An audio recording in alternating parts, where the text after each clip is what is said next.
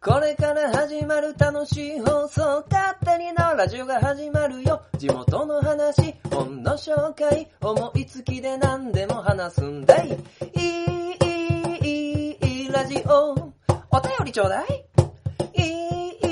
いい、いい、ラジオ。スタートいや、この間ですね、まあ、免許の書き換えがね、更新の授業なんで行ってきたんですよね。まあ、残念ながらですね、その、僕はですね、違反者講習だったものですから、まあ、2時間ね、えーみっちり、その講習を、まあ、受けてきたんですけども、まあ、その中でね、あのー運転、安全運転事故診断っていうのを、まあ、やらせていただいて、まあまあ、あのー例えば、例えば追い越されるとイライラするとか、ね、あのーまあ、スマートフォンをね、持って運転するなんてのは持ってのほかなんですけども、まあそういうね、あの、診断を受けさせていただいた結果、まあね、どうやらね、えー、僕の診断としては、せっかちくんらしいです。ね、あのーまあ目的地に早く着きたいっていう気持ちが強いんでしょうね。まあどうやら、ね、あの、本当に、あの、心して運転しないとなーなんて思いました。ねえ、まあ、こう、なかなかその僕もね、ゴールドが取れない、何かしら毎年捕まっちゃったりはするんですけども、まあ、ね、20代僕も19の時に免許取って、えー、まあ今36になったんですけども、まああの、年々ね、あの、捕まる、あれが変わってきましたね。まあもう若い頃はね、あのやっぱり、もう本当に浅はかな運転をするっていうことが多かったんでしょうね。スピード違反だったりとか、一時停止のですね、あの、停止っていうところがですね、で、まあ、あの、警察の人にピーって止められたりしてたんですけども、まあ、ここ最近は、えー、無断駐車。駐車違反ですね。あの、駐車違反で、まあ、捕まったっていうところで、ああ、それさえなきゃゴールドだったのになーなんて、もったいない感じが、まあ、したりしましたね。いやーまあ、まだ、まだですね、えー、その、500回にはご迷惑をおかけしてないので、なんとかゴールドを目指したいと思います。勝手なラジオ第86回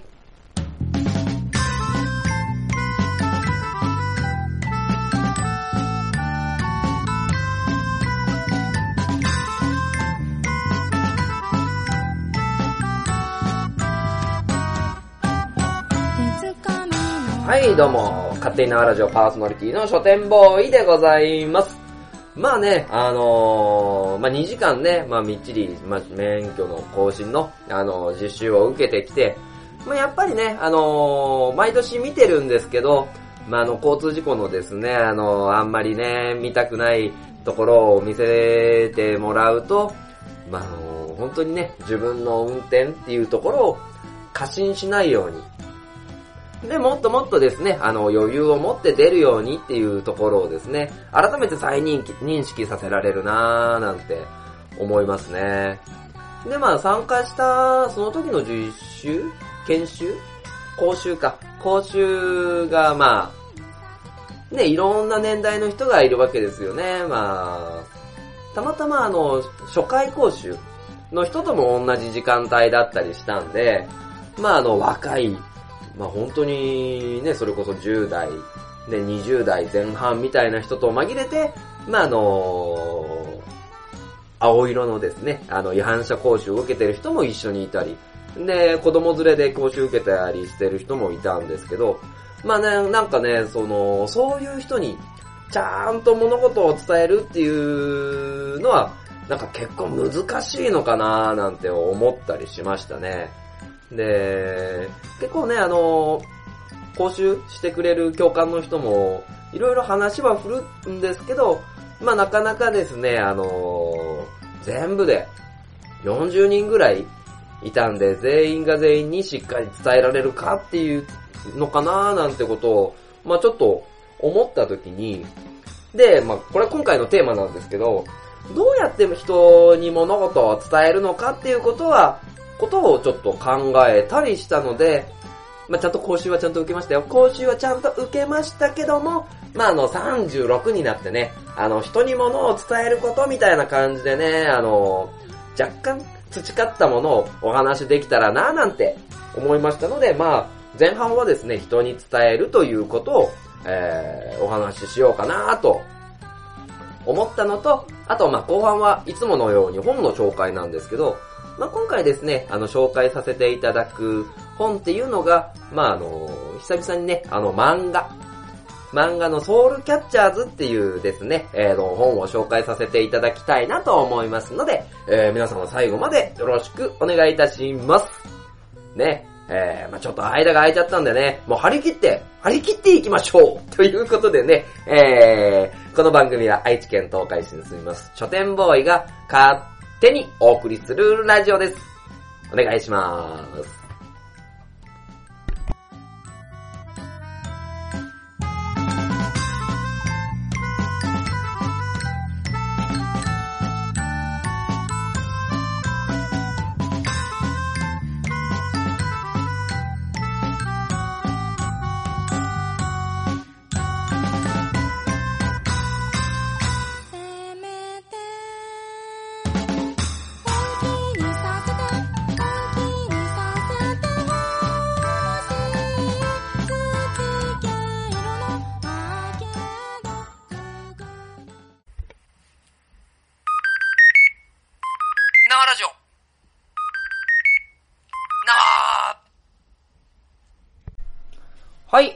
では前半でございます。まあ前半でですね、まあ人に伝えるということみたいなのをですね、あの、まあちょっと、まあお話しするっていうよりも、あの、今まあ36になって人とどうやって接してるのかなっていうところと、あの、昔はどうやってせ、あの、接してたのかなっていうところで、そのまあなんかね、違いっていうのが、まあ見えてきた気がして、で、それをちょっとですね、話、まあしてみようかなというか、まあ自分の中でですね、ちょっとまとめてみたいなと、まあ思ったものですから、まあお話を、まあしようかなと思ってます。で、えー、まあ、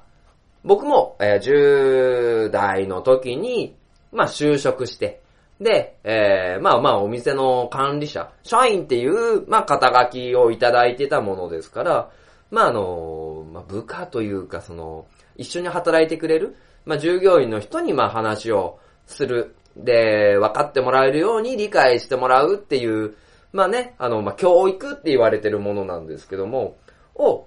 してたんですけども、その、してたのに、まあなかなかね、あのーうまくいかないなっていうことが結構あったんですよ。で、それが何か、その理由は何かというところで、あのー、まあ、20前半、25、6で、えー、36になった自分はどうしてるのか、どうやって、あのー、ものを人に伝えてるのかなっていうところで、まあ、ちょっとですね、あの、大きな違いがあったんですよね。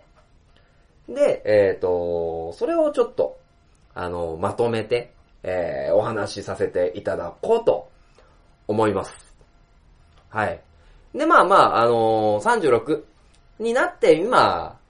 お同じようにですね、あのー、まあ、後輩というか、あのー、下についてくれる、まあ人もいるわけですよ。で、えっ、と、まあ以前の僕、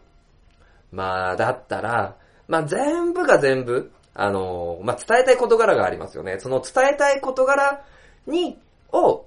全部伝える。そうだな、た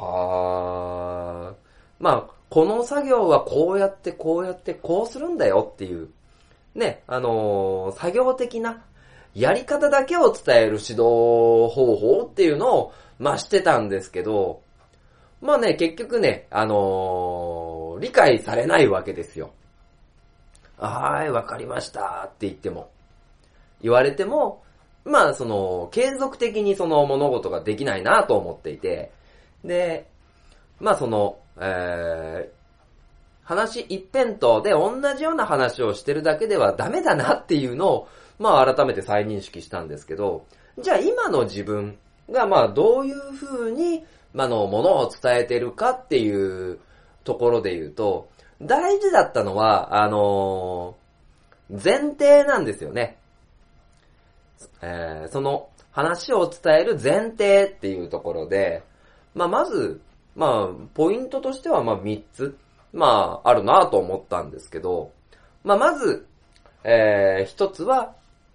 よく聞く。えーそして、えーよく見る。このよく聞く、よく見るっていうのがまず一つ目。で、次に、えー、動機づけをする。うん。なぜそれをしなきゃいけないのかっていうところですね。で、三つ目に、あの、ちゃんと受け入れ体制を作る。あの、この三つが重要だなぁと思ったんですよね。で、まあ、一緒に働く人間って言っても、年齢が上の人だったり、下の人だったり、男の人だったり、女の人だったり、まあ明るい性格だったり、あのー暗い性格だったり、まあ仕事に対して前向きな人もいたり、まあ、後ろ向きっていうかめんどくせえなーって思ってる人、まあそれぞれそれぞれの、あのー個性があって、まああのね、それぞれに合わせた、あの指導がまあ必要だなと思いました。で、えー、まず、その、同じような、あの、職で、人に伝えるっていうことを考えたときに、なんでですかね、その、その人のパーソナル、パーソナルな情報だったりとか、まあ、どんな人間が、あの必要なのかなと、まあ、リサーチじゃないんですけど、まあ、するところから始めたんですよね。で、え、まあ、例えば今までの僕だったら、まあそこの場所での仕事が始まりました。あこういうところ、あ、これができてないなって。あ、これができてないな。これができてないな。じゃあこれを直すために、この、できるように伝えなきゃっていうところで、えっ、と、すべて僕だけの、あの、話でまとまっちゃってるんですよね。で、結果的に、あのーいや、これはこうやってよ。ああやってよ。っていうだけの指導で、まあ終わっちゃってたんで、結果的に、それはなんでやるんだろうとか。いや、そんな風に言われてもわかんないよっていう、まあ状態が生まれたんですよね。なので、あのーまあ、一番初めは、まあ、問題点は、あのー上げつつも、そこを、いきなりは言わなかったです。で、いきなりは言わずに、えっ、と、まあ、なんかね、あのー本当に終始、あの、ニコニコしながら、えー、そうなの、そうなんだ、みたいな。ああ、ああ、へえ、ああ、そんな風に考えてるんだ、っていう、あのーその人の、あの、資質っていう部分を、まあ、見るようにしました。で、それはもう、大体ですね、まあ、1ヶ月ぐらい、あの、本当に何にも、まあ、指示だったり、まあ、あの、教えたりせずに、まずは話だけ聞いて、で、その1ヶ月で、あの、この人はどういう人、ああ、こういう人、こういう人なんだっていうのを、まあ、その人ごとに捉えていって、で、あのーその人に合った、あのー指導方法をするようにしました。まあ、例えばですね、あのー見えっ張りな人だったら、見えっ張りな人ってね、あのーなんて言うんですか、あの、周りのみんなの前で指導されるのはものすごく嫌がるんですよ。なので、まあ、ちょっと呼び出して、何々くん、これこういうところがあるから、こういう風にしよっか。ね、あのーだったりとか、で、あとは、例えば仕事に対して、前向きな人間に対しては、まあもうこうこうこうだから、こうやってだけで済むんだけど、まあ、後ろ向きというか、はぁ、仕事ってめんどくせえなーっていう人間に対して、こうこうこうだから、こうやってよっていう話をしても、はい、わかりました。なんでそんなことしなきゃいけないんですかみたいな感じにとどまっちゃうんですよね。まあ、なので、あの、元からモチベーションが高い人間っていうのは、あの、理由付けっていうことは必要ないんですけど、まあ、の、モチベーションが、あの、あんまり高くない人間に対してはちゃんと、あの、なんでこういうことやって、なんでこういうことやって、なんでこういうことやるんだよっていう、ね、あの、指導方法。ちゃんと理由つけて、こうこうこういう風にする。で、あとはその仕事の楽しさを、まあ伝えるっていうところが大事なのかなっていうことに気づきました。で、えっと、そのためにはその人の話をよく聞くっていうこと。で、まあ結構ね、この今の、まあ見極めるっていうところに、まあ1のよく聞く、見極める、で2の、まあ動機づけ、3の受け入れ体制を作るみたいな要素が全部入っちゃったりするんですけど、まあその、じゃあその中で出た2の動機づけに対しては、まあ、やる理由がわからなかったら、やれないですよ。あのー人間は。で、あ、何々に必要だからこれはやらなといけない、やらないといけないなっていう、あのー理由？それが、ただ単純に、あの、書店ボーイからこう言われたからやらなきゃなっていう動機づけだと、じゃあ、僕がいないとき、その指導する人がいないときってその人は気持ちが薄らいじゃいますよね。まあなので、きっちり、なぜこれをするのかっていう、まあ動機づけ、理由を、まあ説明することが大事だなと思いました。で、まあこれは、まあ過去の自分と比較すると、その動機づけは全くなかったですね。あの、本当に。あの、まあただ、こうやらないといけないから、こうやって。っていう、まあなんかね、あの指導をしてたんですよ。あの、若かりし時は。ね、えー、ただまあ、それではなかなか人が、あの理解して、あの、それをやってくれないっていうことが分かったので、まあ、しっかりとした理由があってこれをやるんだよってことを、まあ、理解させるっていうのを、まあ、この36になって結構学んだかなと思いますね。で、最後に、まあ、あの重要だなと思うのは、まあ、受け入れ体制を、まあ、作ることですよね。あのー例えば、その場所に来て、2日目、3日目の、まあ、人間に、なんか、これ、こうなってないから、こうやってよ。で、こうこう、こういう理由だから、こういうことやるんだよって。まあ、言ったところで、その人との信頼関係が、あのーできていないと、はい、いきなり来てこの人何言ってんだよって。私たちには私たちのやり方がありますみたいな 感じでね、あの、突っぱねられちゃう。まあ、それはもうね、誰しもそうだと思うんですけど、僕だってね、あの、いや、よく事情のわからない人に、いや、こうやんなきゃダメだよって、まあ、言われたとしたら、やっぱり反論したくなるんですよね。あの、いやいやいやいやいやいや、いや、こういうやり方で今までやってきたのに何？って。っていう、あの、信頼関係、受け入れ体制ができてない。と、あのまあ、一時は、あの口酸っぱく、ね、あのお話しすれば、ね、いいとこなんですけど、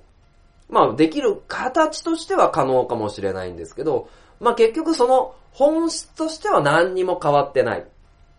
まあ状態になるんですよね。まあなので、えっ、と、まあ人に、まあ伝える、理解してもらうっていうところで、まあ僕が必要だなと思う要素っていうのが、まあ、そそれはもう教える人が僕って前提の話ですけど、僕がいない時に、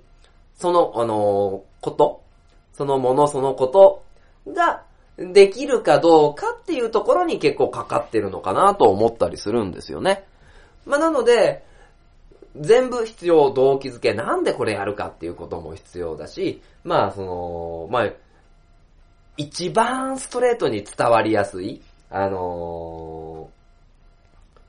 その人に合わせた、あの指導だったりとか、まあ、あとは、やっぱり信頼関係ですよね。その、教える人と教え、教える側と教えられる側の。で、あのあ、この人が言うんだったらこの人の言うこと聞こうかなっていう、まあ、信頼関係がないと、人ってこう、入ってかないんですよね。あの話が。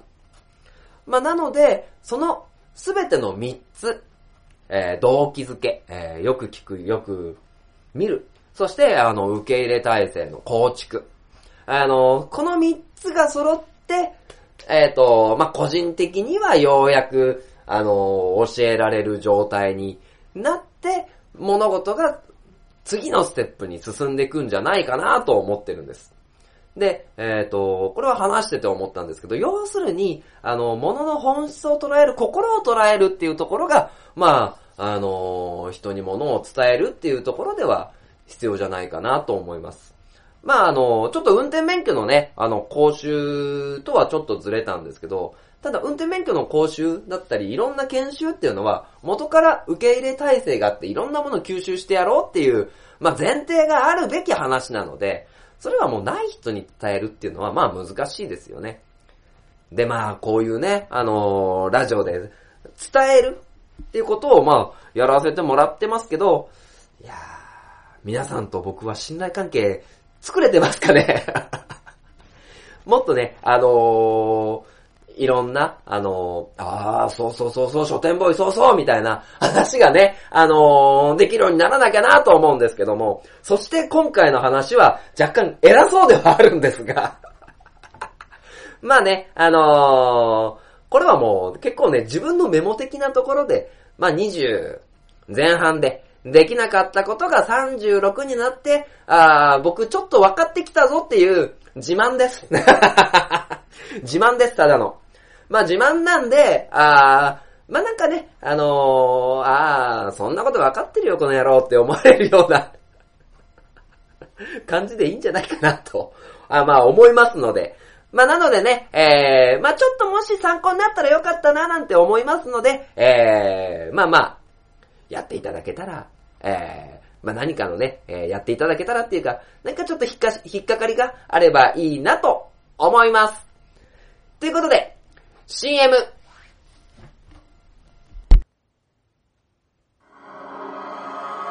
鉄の町愛知県東海市が今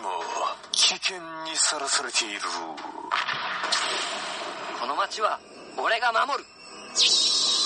フラッドイン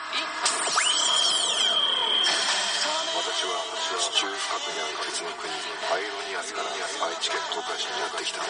俺が東海座？この町に新たなヒーローが誕生した。私に力を貸してほしい共に戦おう。戦おう。鉄の絆で結ばれた戦士の戦いが今始まる。鉄鋼戦士東海座。地域限定で人知れず活躍中書店ボーイの花本が上手になりたいのコーナー。はい、ということでね、えー、まあ今回もですね、花本が上手になるべく私書店ボーイが花本を叩いてみようというコーナーでございます。まあ春なのでね、まあ新しくこんなことやってんだって聞いてる人もいるかもしれませんが、まあね、えー、あの、お耳の休憩に あの、聞いていただければなと思います。まあね、書店ボーイ、カホンをですね、頑張ってやってるんですけども、なかなかね、こう、上達が見えない。というところでね、まあ、フリー音源でしゃ、叩いてみたりとか、えー、歌付きでね、えー、昔のアニメの曲をやってみたりしてるんですけど、まあ今回はですね、まあ春というところと、あとはなかなか最近フリー音源で叩けてなかったなというところがあるので、まあ今回はですね、春っぽいフリー音源に合わせて、ね、えー、花本を叩いてみたいと思います。ということでね、えー、まあ、もしかすると、初めて聞いてくれる方もね、え ーいるかもしれませんが、まあまあ、お付き合いください。はい。ということで、えー書店ボーイの花本が上手になりたい、ミュージック、スタート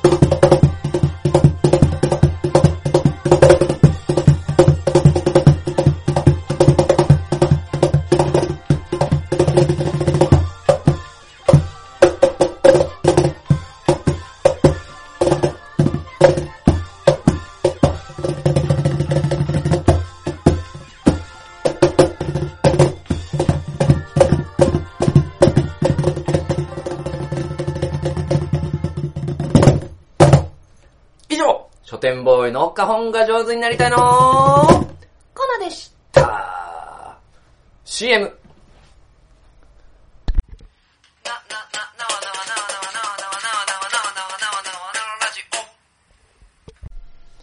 はい、えー、というわけで後半はですね、まあ、いつも通り本の紹介をさせていただこうと思います。まあ、あの、勝手に縄ラジオではですね、あんまり取り上げてない漫画という、まあ、ところでね、えー、今回はソウルキャッチャーズ、えー、新海秀夫さんが書いた本、漫画の、あの、紹介をさせていただきます。まあ、この本に関してはですね、まあ、週刊少年ジャンプでですね、あのー、2013年頃かな？に、まあ、連載してるので、まあ、見てた方もいるんじゃないかなと、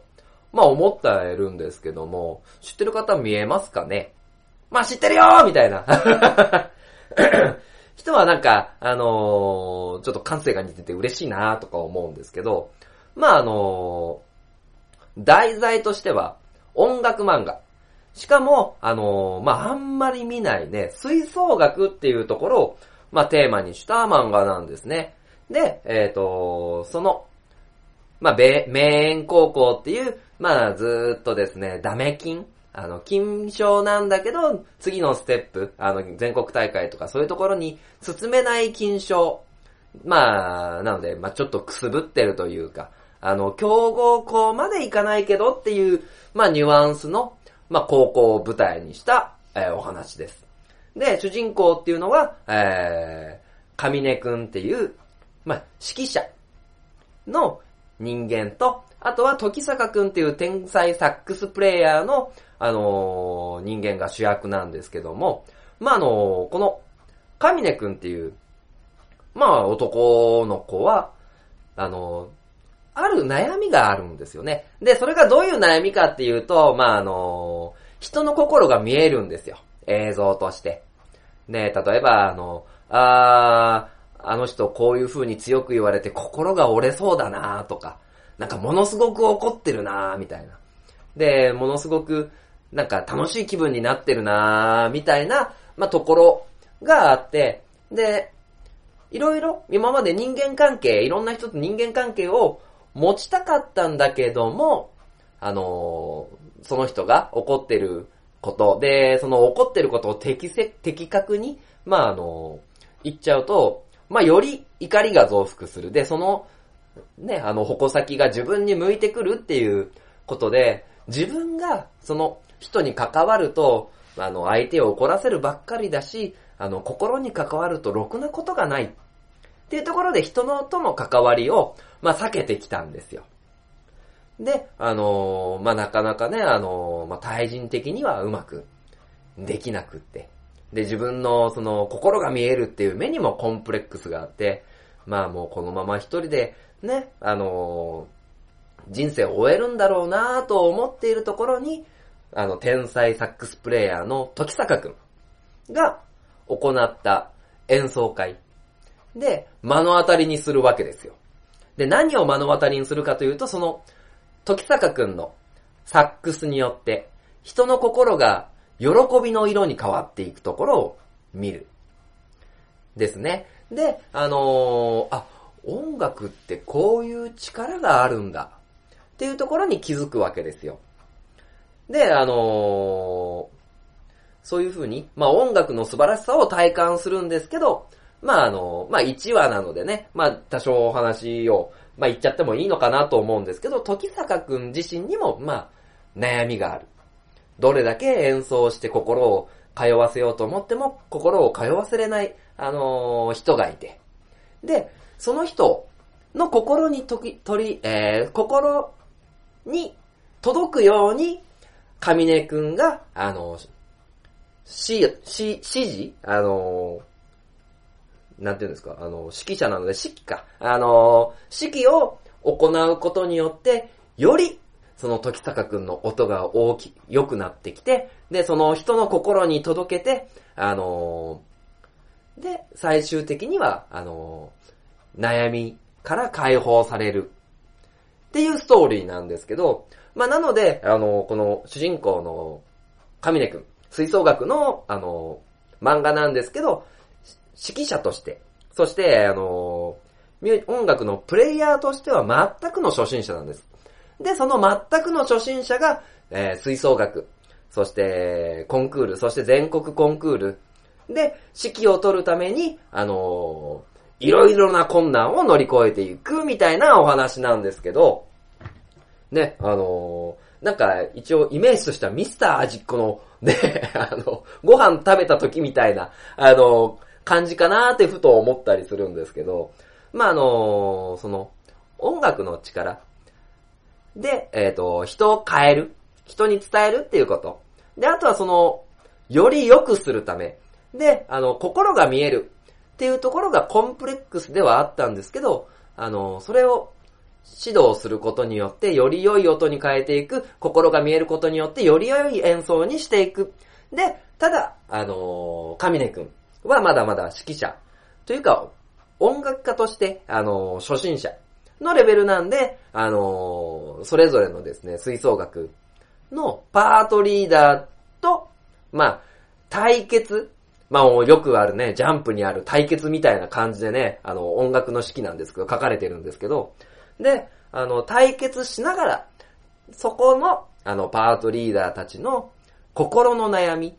も解決していって、じゃあ、名演高校が一つになるのかっていうところを描いた作品です。で、あのー個人的にはですね、まあ、吹奏楽っていうところも珍しいし、まあ、あの、心が見えるって設定はもしかするとジャンプではよくあるかもしれませんけど、あのーなんて言うんですかね。まあ、まずはその、イメアイアイディアとして、あの、結構今までなかったなっていうアイディア。で、それを、あの、吹奏楽に活かしていく。で、あのーさらにはその、なんていうんですか、パートリーダーたち、その、出てくるライバル高校の人間たちの心の悩みっていうのも、その演奏によって解決していく。で、この神根くんのですね、いいところっていうのが、あの、それだけ、あの、人と関わりたくないっていう、思っていた人間なんですけども、負けん気が誰よりも強いし、あの、その、立ちはだかってきた壁をどんどん越えてやる。で、本当に心が見える分、ものすごく人に対して喋るのが、怖いんだけど、ここで逃げてたら、ステップアップできない、レベルアップできないっていうところで、必死に、まあ、努力するっていう、その、熱血主人公型ですよね、ジャンプでいうところの。で、あのーそういう、まあ、姿、だったり物語とかっていうのに、あのー本当にストーリー性が、あのー高く出ているので、あのなんていうんですかね、あの感動したりするんですよ。で、まあ、それぞれの、まあ、こだわり。まあ、ある人間の心の形は刀だったりとか、あの、ものすごく天才トランペッターの人は竜だったり、で、あのー鳥だったりとか、ね、あのーそういういろいろなビジュアルで書かれた心の描写っていうところでその人の心を表して、で、せっかく持っているその能力を活かしきれず殺しているところに対して神根くんが、あの、なんて言うんですかね、持ち前の、なんて言うのかな、突破力というか、あの人の気持ちを変えていくところ。もともとは神根くんが時坂くんにサックスで心を変えられたっていう部分を、えー、自分の自らの行動で、あの、見せていくっていう部分では、あの、あ、面白いなぁと、まあ思いましたね。で、どちらかというと、ジャンプは少年誌なんですけど、なんか青年誌っぽい、あの、大人っぽいストーリーだなぁなんて思ってたんですけど、まあそこは、まあ何か思ってた通りなのかな、あの、ジャンプ、途中でジャンプではなくなって、ジャンプネクストっていうところでの、あの、連載に変わったんですけど、またそっからがね、あの、面白かったですね。あの、ストーリーもちょっとグッと、あの、青年誌、青年誌って言うとちょっと、あの、アダルティーな香りがしますけど、青い方のね、ね、青年誌向け、あのーの題材になって、より、あのー見せる幅が広げられたのかなと思います。まあ、なので、あの、人の心を見える少年が自分の行動、そして音楽で人の心に訴えるっていう、この描写。そして、あのそれぞれの吹奏楽っていうことを、まあ、理解しながら進めていくストーリー展開っていうのが結構、あのー心に響きましたね。まあ、あのー個人的にはですよ。個人的には、あのー吹奏楽、吹奏楽部の女の子に僕的にはいいね、あの 印象がない、えー昔振られた女の子は吹奏楽だった。一番初めの彼女は吹奏楽だったけど振られましたっていうところで、えー吹奏楽部は苦手ではあるんですけど、その、まあ、苦手部分がなくなってちょっと良かったりしたのかななんて、えーこの漫画を見て思ったりしました。ということで、ソウルキャッチャーズ新海秀夫さんの書かれた本、おすすめでございます。ということで、エンディングでーす。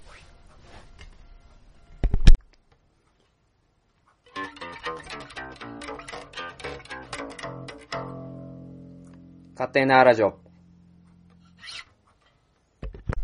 はい、それでは、勝手になラジオ、エンディングでございまーす。まあまあね、あのー、今回ね、テ、テーマじゃないんですけど、まあ人の心に伝えるみたいなところでね、あのー、お話、できたらなーなんて思ってまして、まあたまたま、あの、ね、あのー、こう、免許の更新があって、で、自分の活動、活動、行動を振り返りつつ、まあ読んだ漫画で人の心が見える、で、ソウルキャッチャー、魂を掴む、みたいなね、あのーところでですね、まああのー人に物事を伝えるみたいなね、あのーところでね、あのお話できたんじゃないかななんて思ってるんですけども、まあ、ただ、まあね、この勝手なラジオもですね、なんとかですね、皆さんのソウルをキャッチ できてんのかな？まあ、あのーまあ何かね、あのー掴むことはまあまあ難しいかもですけど、なんとかその、ね、引っかかりまあ本当に釣り針にぐらいの引っかかりでいいんですよ。引っかかりがね、まあ、あればなぁなんて思いながらやってるんですけども、まあね、あのーそろそろふざけたいね。まあ、皆さんとね、なんかこう、僕がお話しして、で、まあなんか、書店ボーイこの回いまいちだったぞみたいなのを返してくれればななんて、まあ、思ったりもします。まあということでね、あのーなんとかかんとか、まあやらせていただいておりますので、まあ皆さん、ぜひぜひ、これからもね、えー、勝手なラジオを聞いていただけたらなと、思っております。まああとはですね、まあここからが、もうここから、勝手なラジオの大切な部分です。はい。えー、知多半島東海市イベント情報 はい、ということでね、あのーまあまあ、ちゃんと地元に根付いたラジオっていうところでね、あのーしっかりと、あのー、知多半島だったりとか、東海市の、まあ、イベントをお伝えできればなと思いながら、えーね、勝手なラジオをやっておりますので、えー、まあ皆さんね、まあこれから、春、暖かくなってきて、いろんなイベントございます。まあ、四季折々でね、寒いけど出かけてくださいとか、寒い冬に暖かい気持ちになってください。夏で遊ぼうみたいなね、いろいろあるんですけども。えー、まあというところで、えー、知多半島、そして東海市のイベント情報をお伝えしていきましょう。まあそしてですね、まず、知多市、えー朝日公園の桜約700本咲き、700本の桜が咲き、園内には美しいピンク色に染まります。で、えー4月の上旬から中旬にかけてですね、楽しんでみてください。そして、えー4月の16日、岡田春祭り三代の出汁が大門、大門前に揃う賑やかなお祭り三代の出汁は、日車、雨車、風車という名前があり、先車になった年の車に合わせてお祭り当日の天候に大胸がすると言われています。そして、えー、八代神社霊祭、えー、市指定文化財の出し顔車が出ます。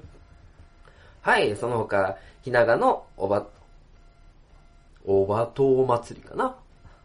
あと、えー、が、第2日曜日、4月の第2日曜日なんで、9日ですね、あの、すぐですね、行われますので、皆さん行ってみてください。そして、半田市、4月8日から5月7日まで、半田運河の鯉のぼりが、えー今年も出ます。去年はね、あの、僕行ってきたんですけど、もう本当に天気のいい日でね、あのー